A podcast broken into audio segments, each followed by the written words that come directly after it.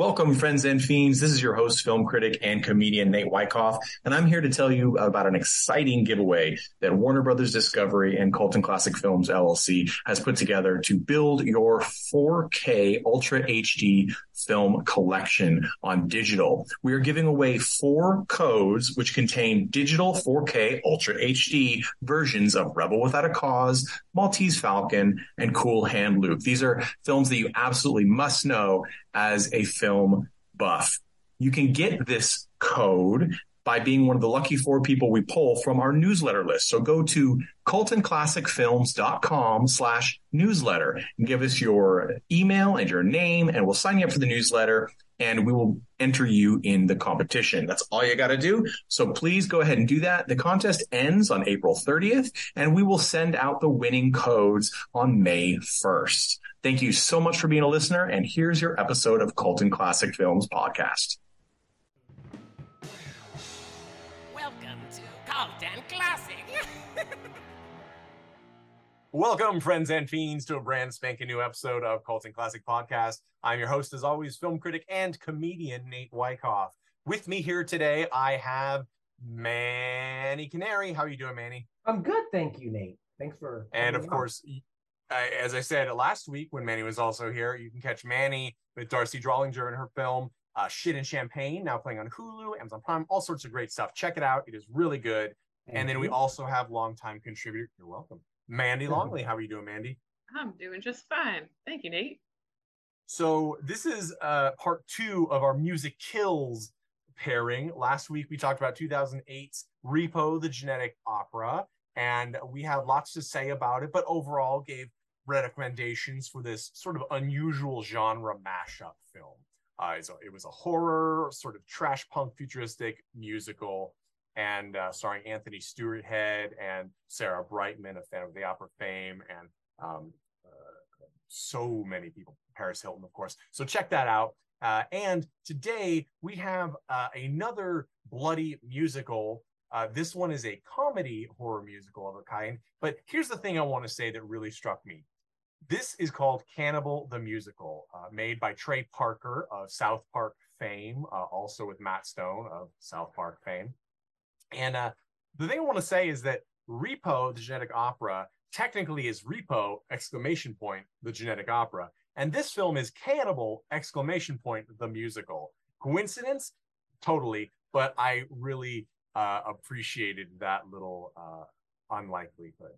So this film is from 1993. Lots of release stores and sites will tell you it's from 1996. That is because it is when uh, Troma distribution uh, picked it up and released it. Um, they still, I believe, have the releasing rights. In fact, you can still order it from them. Do not believe the scalp, the the resell scalpers who are trying to sell the two disc uh, director's cut with special commentary edition of this DVD for big bucks. Uh, it's totally worth it, but you can still pick it up from Troma, guys. You can also get the digital download of this movie. They it's like nine ninety nine, but they often have it on sale for like a buck ninety nine. So this is totally worth it uh, if you're even remotely curious.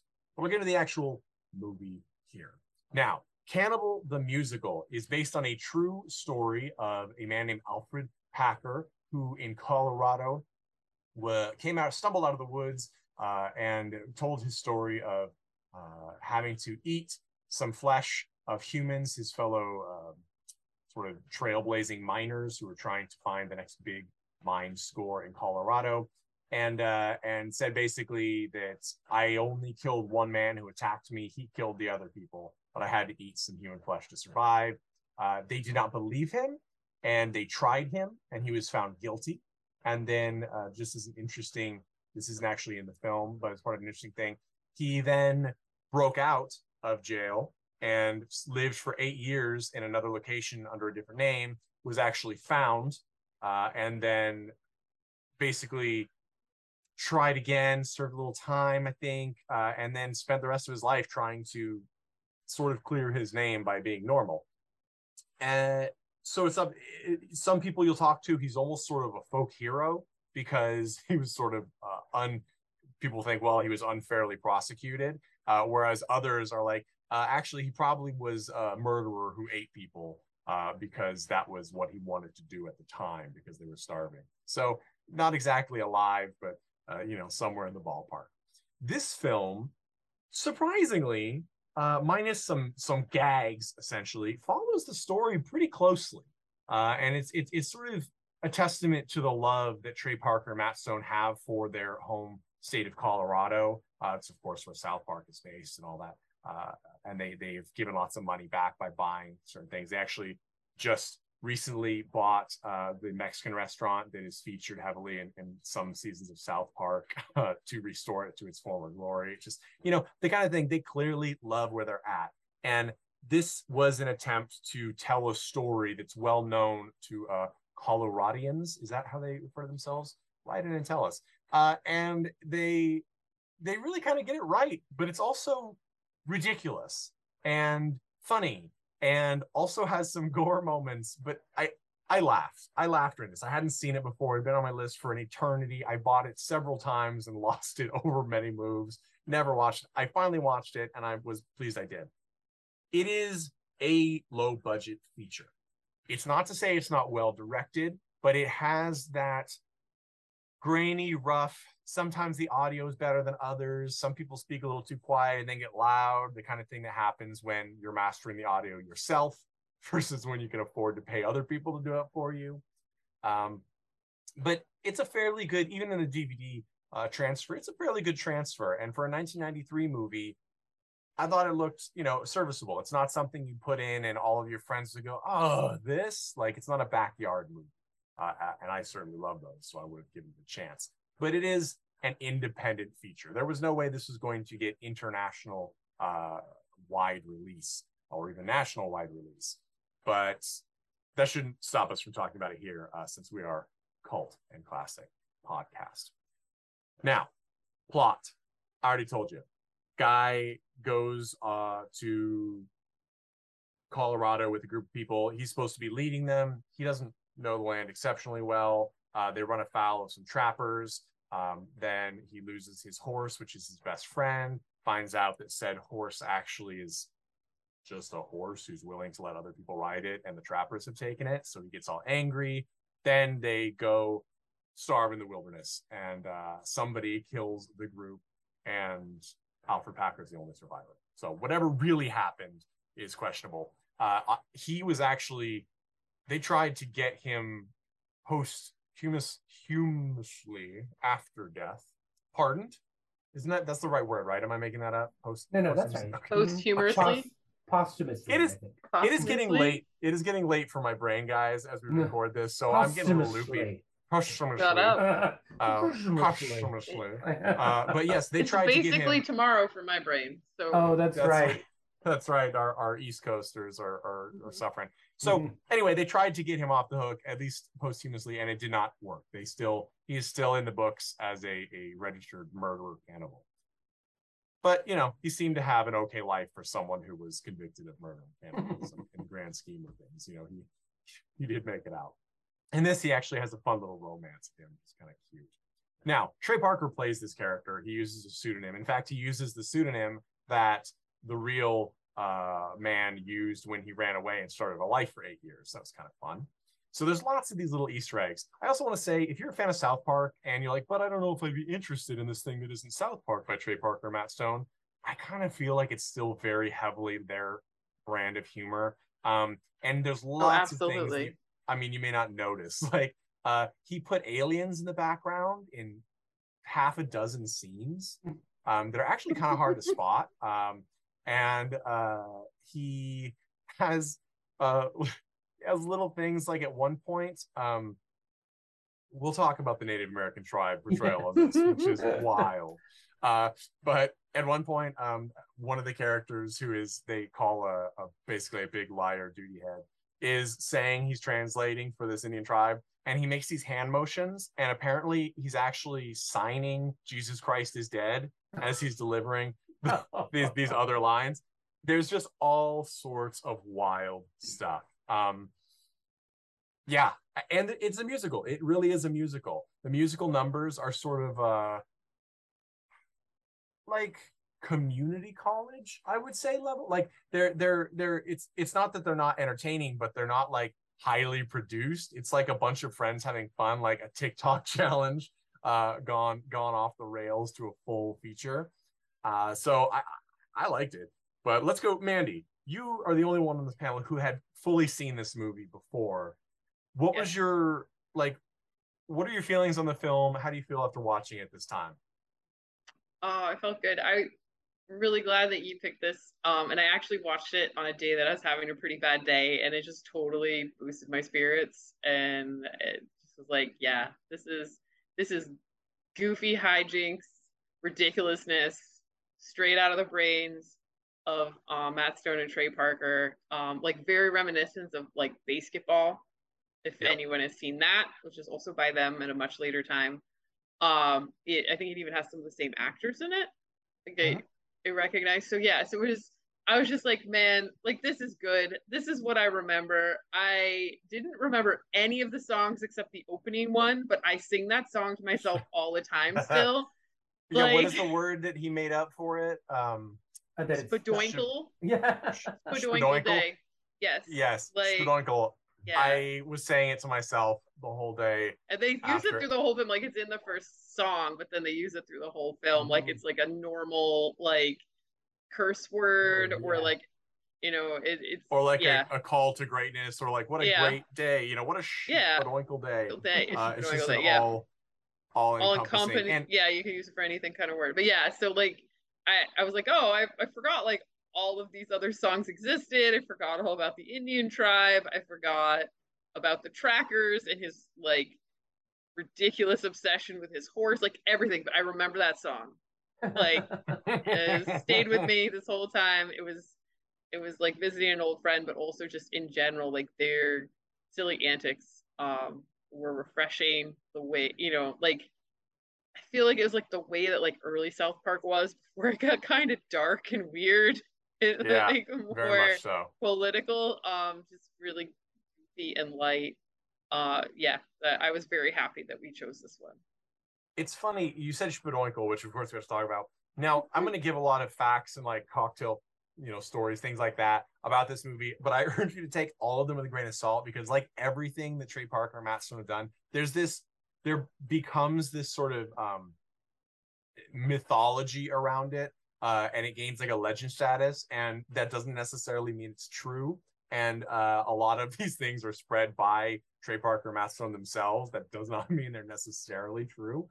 Uh, but supposedly Spadoinkle was uh, what he wrote in when he didn't have a lyric for that part. He was working at it, and so um, and and when he was when his friends were hearing it, they were like, "No, you have to keep that. Like that's just part of it. You have to do that." So he worked it into the whole thing. Um, It's great. Manny, Oh, you're like me. You there had was one. oh. There was one other thing that I remembered from this film, and I would be remiss not to mention it. Is the joke about Wyoming, which lasts for literally half a second, but I think it also like maybe references that like time where the person ran away and lived under another alias, and then like kind of came Mhm. back. Is there like he's like, oh, where did you go? He's like, I went to Wyoming, and they're like, well, why'd you come back? And he's like, have you ever been to Wyoming? And there's just like a shot of him in like this desolate landscape, and he's just like, "Hello," and, like.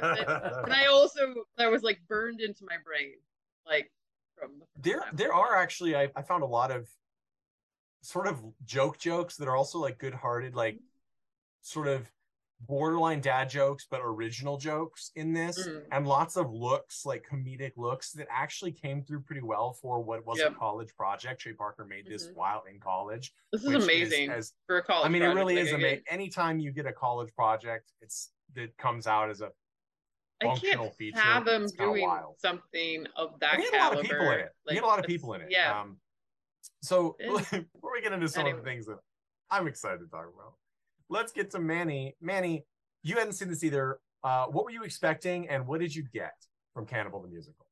Uh, you know what's interesting because um, you guys mentioned it does have some of the the South Park uh, qualities, right? But it's interesting because I was I, when it first started, I was almost expecting it to be like the really crazy South Park humor, Yeah. which I love. Um, and I, I, it wasn't that really to that extreme. It's So I- almost pure-hearted in a weird way. No, and that's what it is. It's really charming, right? Like it's Yeah. it's that doesn't mean it's not fun enough color and a little dark and a little weird. But um once I caught on that I was like, oh, you know, this is a different. This is not quite that. Mhm. Um, because I also love South Park Bigger, Longer, Uncut. Um, Yes. I, it's like one of the great musicals ever, really. And um, when I notice it's its own entity, which is also really awesome because you then this proves, and they've proven this with other films like BASEketball, so that they're not just a one note, everything's Mhm. that kind of humor per se. Um, so I love that about it, and it did. It was charming and and oddly, maybe because of the way it was made, and a bunch of friends and there's this very there's a sweetness over the the Mhm. proceedings that's just really a, a fun movie. I, I I liked it very much. I, again, we talked on the previous episode about the audacity of the musical with the goth thing when we talked about Repo, but this to me is like the audacity of having a you know microscopic budget and making a musical on top of it where things have to match. Yeah. You know, you can tell there's ADR that's not great, but damn, like for the budget that they had to take on a musical, and then that last number has this amazing, top-notch, well-done choreography with a big group Mhm. of dancers and With a big ensemble. Yeah. yeah, and it's done so well. I mean, it's like it's it's that thing where it's like the film quality is really what's you know the grainy sort of film Right. quality is really the main giveaway that it's a low budget movie. If you were to just base it on the visuals and how they, they how the film is directed and, and how you know the camera is being you you would know that you would know that it was that much of a cheap film and maybe some of the you know synthesizer music and things like that but um yeah it was a delight i really enjoyed it Yeah, it, it was Yeah, interesting I- as well. I feel like this is another one of the films we talk about this a lot. Is like you could tell everyone doing this film was having the best time, absolutely right? And like that, I think it, it kind of goes. That's like how what makes it feel so like sweet, like the sweetness to it, the like I don't want to say innocence, but like yeah you know, it, it's like you can tell everyone's just having a really really good time doing this film, and that makes it a lot more enjoyable to watch as well. yeah it's infectious know it really it really does you can really feel it when they're having a good And time if because people- there's no the budget doesn't afford you to hide any of that. For sure. And they they really do have i mean they open with a um a, a fantasized version from the um uh the, the accuser's attorney uh, as as alfred is is being charged uh in in court. And they actually did use material directly from the court transcripts for it. In fact in one of the later scenes in the courtroom where an old woman throws a tomato at the back Oh, yeah. of alfred's head that's That directly from the happened? transcripts Oh, wow, that makes fantastic It's very Um, funny. but But, that's another thing. I'm sorry. That's another No, thing um, that works up with the like the the idea of it. It's not only so no, not only is it a low budget movie and a musical, it's also based really kind of yes accurately Pretty for a lot of it yeah. on a true story. I mean, like, what more could you what more could you take on? You know, with such a low budget and being in college, you know, more Well, and I mean, seriously and trey parker when he's playing alfred he's in and he's in jail. He's being interviewed sort of conned by a reporter a woman who's trying to get the story and ultimately falls in love with him. It's just such a musical trope. I love that they kind of worked Mhm. that in. It's also But- like Straight Talk, the Dolly Parton Yes, totally totally. Any chance I Um, get to drop a Dolly mention, I'm gonna do it. i i i uh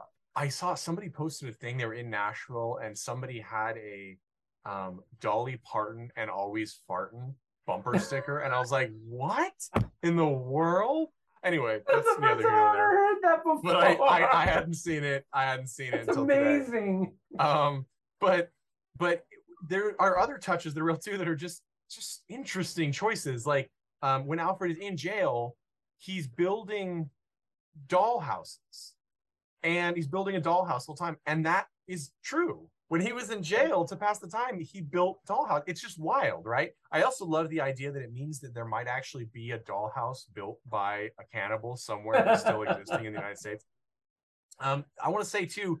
So this is the idea of this is hard to envision if you haven't just watched it. I feel like, um, or, or ever watched it, but it reminded me of if you're looking at a contemporary work, the the oddball TV series Miracle Workers with Daniel Radcliffe and Steve Buscemi. Um, it's it's it's based sort of like an Oregon Trail. Like it's it's fantastical. Two angels are sent down to sort of um try and get try and get material to convince God not to destroy the world. And um, it's sort of a basically they took, you know, Neil Gaiman's um, and Terry Pratchett's uh, what was the name of that book? They did a series on it. I'm totally liquid brain today, but they took that idea of uh, Is it the Sandman? becoming apocalypse. No, uh, American that- Gods. American Um, Gods.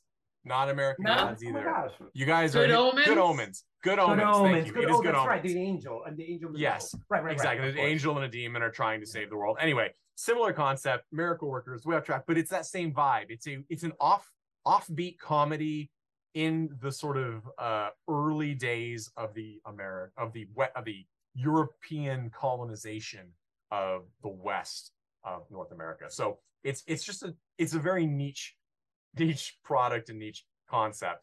Um it's interesting because as you mentioned Manny, it does have this sort of like sweet, lighthearted vibe, but it also they have moments of extreme gore in a very low budget sort of redneck zombies way, which is great. I mean, it opens with this scene of uh, a wild Alfred Hmm. um, uh, ripping off limbs with his teeth of his companions and beating them to death with their severed arms. Like it's very goofy, uh, but also gruesome. And then you find out that's the uh, prosecutor's version of events. And then as you go on, then you get little moments where it's gruesome, but also often very realistic. Like they have really great, like when a couple of times when the character is shot, they have squibs. They're it's not over the top violent. Like it's it's very. Then you have moments like so it's realistic, but then you have moments where then they carry the carcass around and it's a paper mache head. It's like painted with tempera paint. One color, like it's just goofball Amazing. Um, so hilarious. And I also want to say anybody who's ever watched Frozen will not be able to detach this film from that film in their mind because there are recurring song instances of do you want to build a snowman different song but it is hilarious they did Um, it first. Yeah. they did it first that's right and it, it's super loved it so much um i The dude I- tap dancing in in the snow. Oh my god, tap dancing is so just a little. There's such. It's like South Park. There's so many slow burn moments, even when it's not a smart joke, and some of them are smart Mm. jokes, but it's a slow burn. Well, I didn't, I didn't even realize the joke until the next scene had already rolled around. You know, like like the tap dancing. Like it's just, it's just. If you watch it at face value, you're entertained. If you watch it with that weird critical eye to catch all the funky moments and weird shit going on, it's totally balls to the wall um worth it and it's just clear to me that this is a labor of love. And um it's interesting because i was wondering there's two reasons which, which made me think of why this movie hasn't been re-released yet. Um, because it it could be stunning in a beautiful restoration 4k transfer etc and also there were several um, deleted songs that were recorded for this. Um, there's there's even a uh, a rap song uh, in this uh, that is not here, which I can't imagine. But uh, one, Troma has it. Troma, um, they've done a lot of great things. They've done a lot of things that filmmakers uh, will cry and wince and, and tear at. I don't know who knows what the licensure is on that. Two, and this gets to your point, Manny, where it I do feel the South Park humor, but it is a different beast.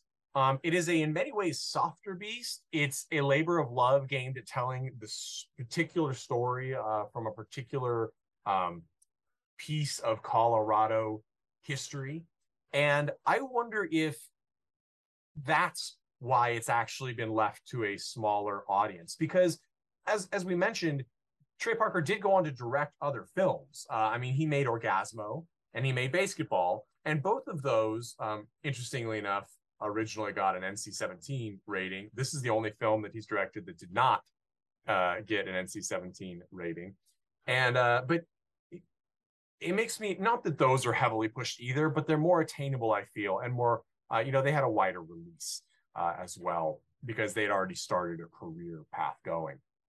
Um, so I don't know. That could be that as well. But I I really want, um, if not another organization or another distributor to pick it up and clean it up and etc.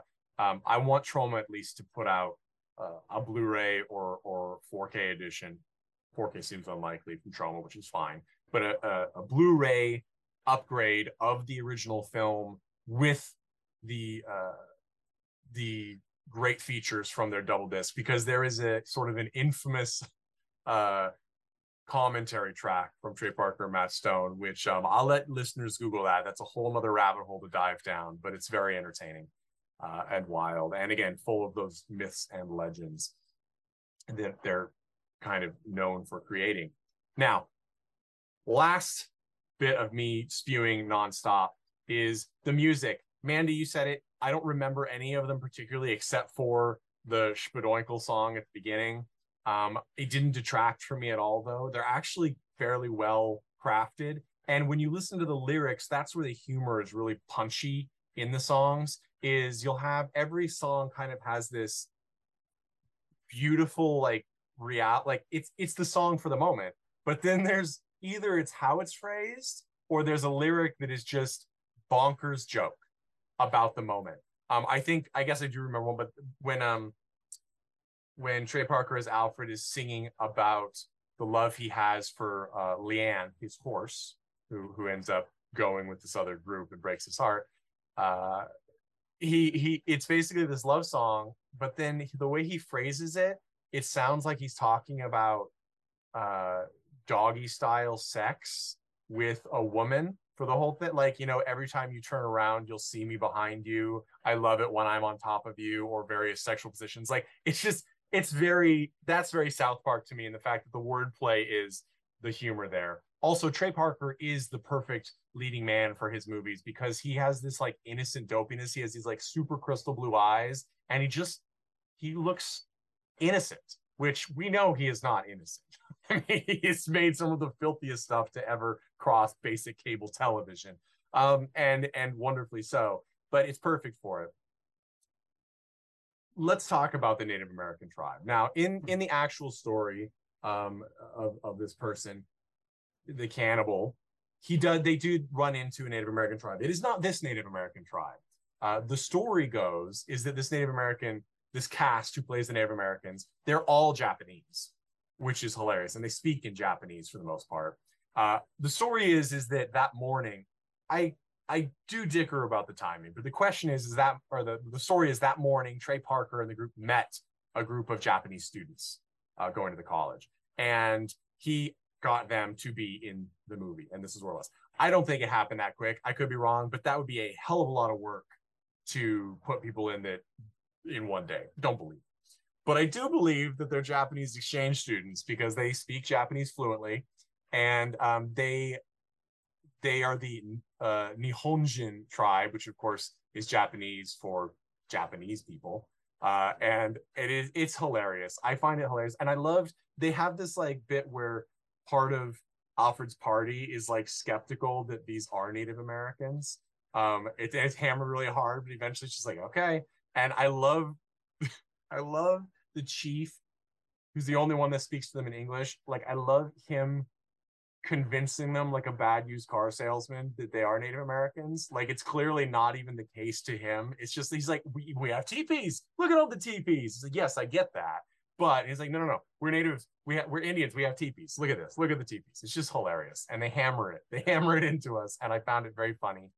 Um, it's hilarious that in this way that could be very offensive, and perhaps it is to some people. I, I have no um, uh, I have no insights into that, but I love that in a way it skirted a lot of the problems that it would have had had they just used their extras or their large ensemble cast who were primarily white if not exclusively white because although they're not native american they are also not caucasian people um, I thought that that was kind of a weirdly brilliant hmm. uh, thing because it, it, it's it skirts the cancel culture moment with that element uh, in a very strange way, and the fact that they actively address it in the film itself saves it even further. So I love that moment. Yeah, it's it's interesting because it's almost um, ahead of its time in the sense that you know we have a lot more discussions nowadays about how things are cast or inappropriately or, mm-hmm. or not, depending on the ethnicities and such.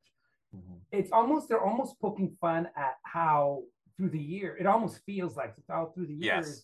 folks like American Indians or Native Americans or all kinds of people have been other people have been cast in those parts that are not that even remotely right. And trying to, to sell it off. So it's it's almost like a but they had teepees, so yeah. clearly it was fine.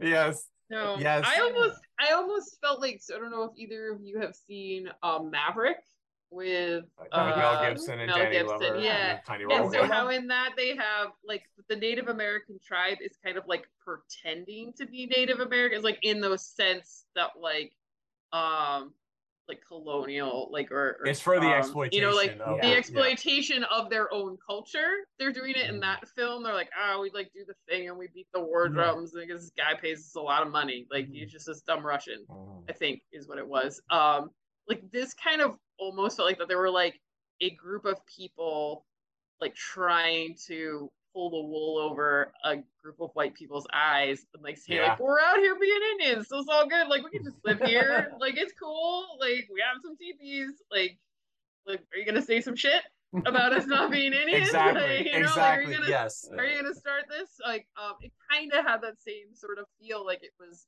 like um the group of people was doing like this performative thing to like make fun of of white people I love that you know, parallel because I think you're right.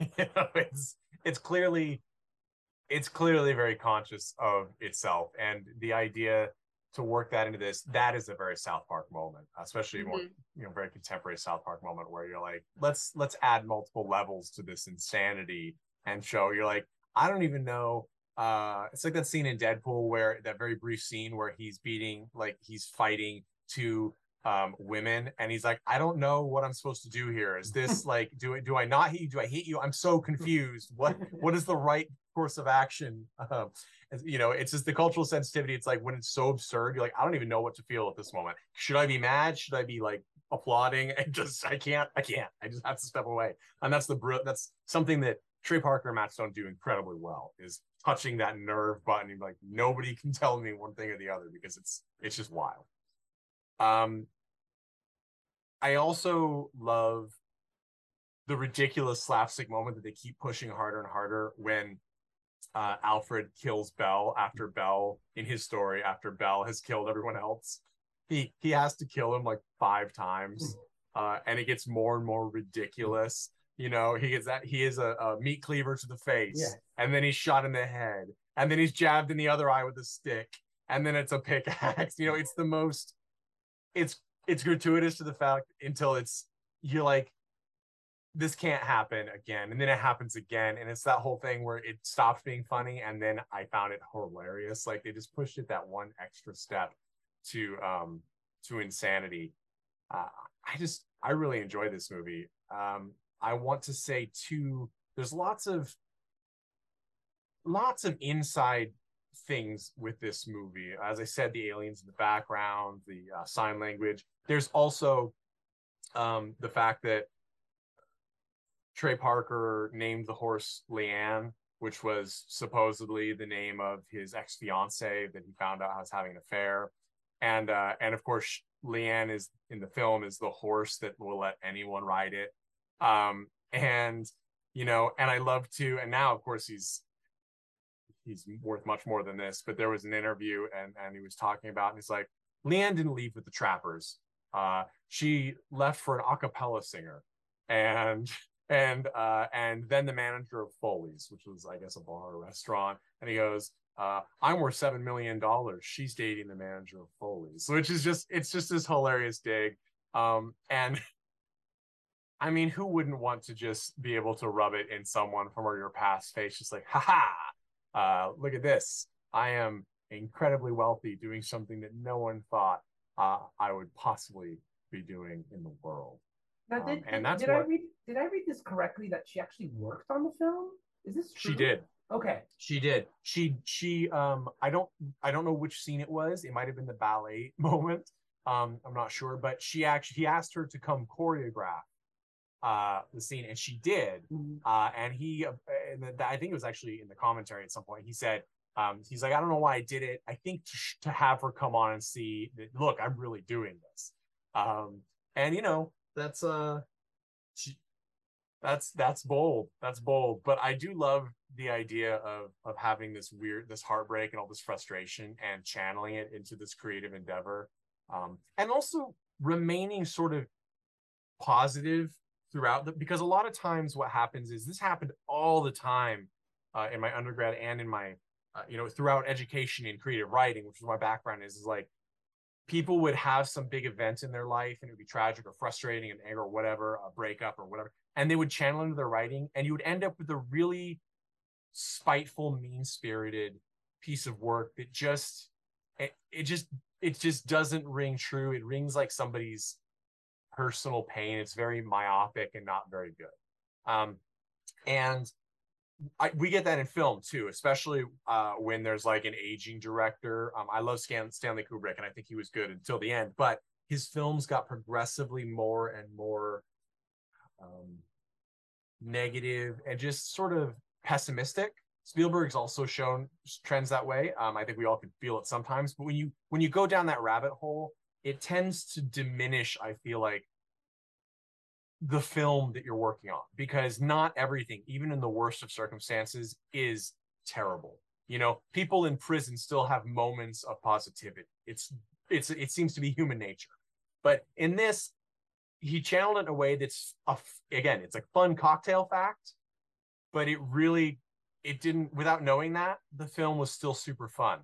Uh, and I didn't feel that the sort of vulgarity of of negativity or spitefulness come through, and I, I love. It's almost the opposite of that. It, it, it yeah. Uh, just like I said, it has this happy sort of sweet, charming, you know, quality about it. So yeah, it's, this, it's this, the opposite. exactly.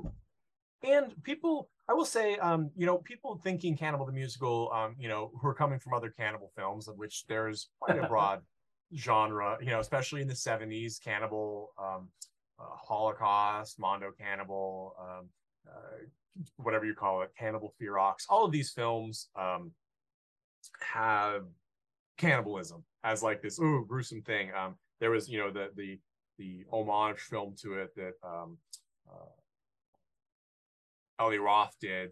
Um, Green Inferno, um, which was quite excellent actually as far as that goes. Very much in vein of that. They're often mean spirited, disturbing, violent, aggressive films. In fact, they're probably the most famous uh, 70s Italian films for animal cruelty on film, which is always a, for me, quite unpleasant. Um, but they they had this, you know, people went to go and see cannibal films because there was something so puerile and, and uncomfortable and innately disturbing about eating people. This just, if you're coming in with that mindset, you're going to be totally sideswiped. It is just not that kind of film.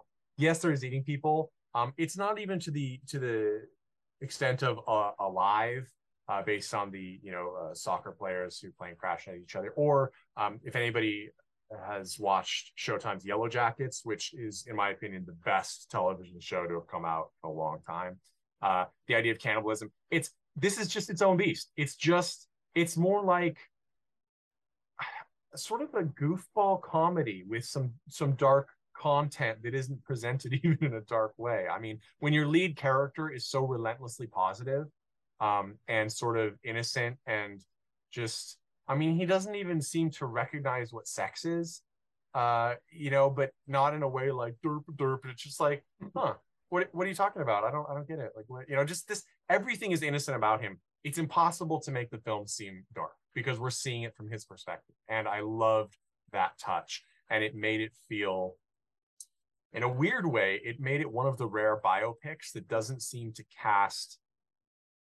I mean, it casts a positive light on him, I suppose. But so often with biopics, they're either one of two things. They're Hoffa, where they're portrayed as like a hero, and they're certainly not necessarily a hero, um, or they are utterly damning um, and in, which case, you know, um, uh, you know, it's uh, mommy dearest, right? You just there's there's no middle ground. This one, they sort of get around that because you're seeing it through his perspective, right? And you just don't have the the problematic nature of biopics in general. It just feels like a movie, and then you realize that it actually is based on real events fairly closely. Um, so let's move on to the recommendation portion of this. Mandy, I think I know the answer, but would you recommend 1993's Cannibal the Musical? And if so, why and to who? Yes, I would recommend this to people who like to have fun. So if you don't like to have fun, then you know, don't don't watch this film. Just go be a, miserable somewhere else, far, far away. All right, that is a that is a strong recommendation in the positive way indeed. Manny, would you recommend Cannibal the musical? If so, why and to who?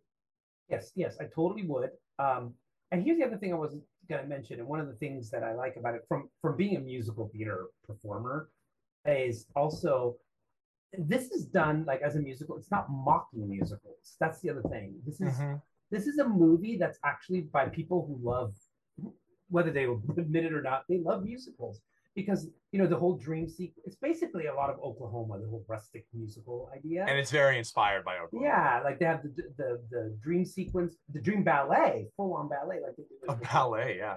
yeah, and they have the end of the the num the last number is a sort of seven brides for seven brothers kind of, you know, Oklahoma type of thing. And it, it comes out. This can only be done by people who know the genre well enough. Um, they're not just mocking it; they're actually sort of celebrating it. And uh, again, done it with a impressively taking that on with the the budget that they had and you know the ex- experience that they lacked. Um, yeah, And shockingly, we, we haven't we haven't mentioned this, but if anybody thinks that the idea of um, the creators of South Park making a musical sounds insane, as you said, South the first so far the only theater South Park film, South Park Bigger, Longer, and Uncut, is a musical. And let's let us not forget these are also the people who brought us the Book of Mormon Oh, that's right. um, of which course, which of is course. truly it is it is brilliant. I mean, it is it is caustic and disturbing and upsetting and sweet and brilliant and kind, and I loved it. And I I remember seeing it. If you ever if you haven't seen it, or even if you've just heard it, please go see it. And here's my recommendation: please go see it on a Sunday matinee because that's when the elderly people who have season passes on discount go and you've never heard such um upset horrified intermission talk uh it's brilliant there there's 50% of them love it and 50% just think the world is going in the toilet and um it's just you know the liberal elite are poisoning the children it's it's Oh my God, I, it. I, It's I can't absolutely- even believe I forgot to mention that. I mean, that you know, I mean, that's Well, like a because I think huge, it's huge thing. I mean, that shows it's more proof of their their incredible talents as yes you know exactly and i uh, mean composers. Really, I, I I I really I think they're truly I think Trey Parker and Matt Stone are geniuses agree. in the right like I just not pe- there aren't people who could do this the way they've done it and create such an empire and also stay behind the scenes. I don't know how you can star and direct your own movies and still be somewhat opaque to not even just regular people but your fans like you just you stay back um, and that doesn't mean you don't give interviews. It doesn't mean you don't talk to people but somehow your mystique is still separate from your actual life. And i, I think that's amazing. And only Yeah. really smart people can do that. And they took so much money to develop uh, and buy deep fake studio software and and a team to to do insane things with deep fake uh, especially with donald trump which is wild. Go google their stuff. It is crazy. Well, they, and they let the work speak for the, for itself is really the, the exactly. That's fundamental true Um, and they're not afraid to attack everyone Mhm. eh, when they're wrong or when they're trying to prompt you me as the you know pretty stereotypical hipster liberal elite uh middle class white guy like you they're not afraid to make me uncomfortable sometimes and then it makes me question things and then i look back and i'm like okay i see where i see where my mind perhaps was a little bit skewed uh, and that's that's the kind of thing that we need and that's that's also the reason why as frustrating as it is for comedians today that's why people look right now especially during the most turbulent times uh, after after years of uh, blind peace in a way um, look to the comedians to find the the moral center is because of that um, Hmm. they are the ones that satire us and make fun of us and point out the things that should be completely obvious to us but because of our own narrow scope aren't until we view it from a wider lens so thank them for that uh, I, of course, recommend this as well. I loved it. I'm going to recommend it to everyone. I will give the caveat if you are not someone, there are some people who absolutely despise quote unquote indie films. Um, there are many reasons for that. There are many indie films that deserve that sort of response. Uh, but this is clearly an indie film. Uh, as Manny said earlier, the film alone, the quality of um, the actual video quality and some of the audio uh, it makes it very clear that this was a super low budget film. That said, it is well made and well produced. but it is not Repo the Genetic Opera. It is not on a sound stage with, um, you know, uh, many people working all these different parts. It is very clearly uh, a couple of people doing just about everything. Uh, be, despite that, it's incredible. I think it's watchable. It could air on Comedy Central or something like that. Um, uh, I'm curious to see if it actually has at one point, but and be fine. It's not that low budget or that poorly made. They know Trey Parker and the crew knew what they were doing. But if you have to have crystal, pristine, shiny pictures, perfect audio, all those things, um, you won't get it here. So if that's a big no for you, then you know skip it. I would say give them their give them your money anyway and see try um try it. But that is the only caveat I have here. Otherwise, it's brilliant. I love it. Rounds out about an hour and 36 minutes, so it doesn't overstay its welcome. And uh, it's a history lesson too. So uh, you know, try try and get some credit for that, high schoolers.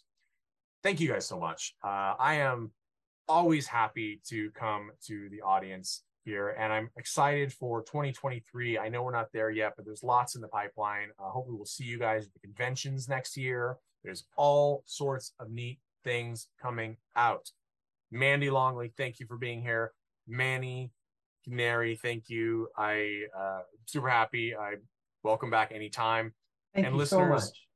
of course. And listeners, please rate us all the stars you can wherever you get your podcast. Write a review. It's how people find us. Tell your friends. That's actually the most uh, uh, recommendation we get is you telling your friends, listen, there's this idiot who talks for like 15 minutes at a time about random things that, about movies. And, and, you know, sometimes he calls himself Canadian and he's not. So please do that. I am super uh, grateful to have this job.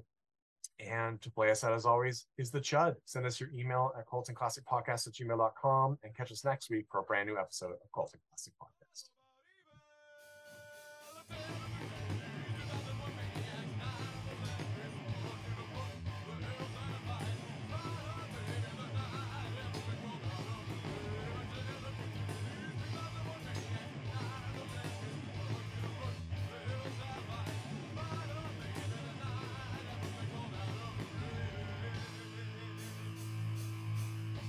Hey everyone, thanks for listening to Cult and Classic Podcast. This podcast is important to me, but what's more important are the rights, privileges, and freedom from violence of everyone in this country and in this world.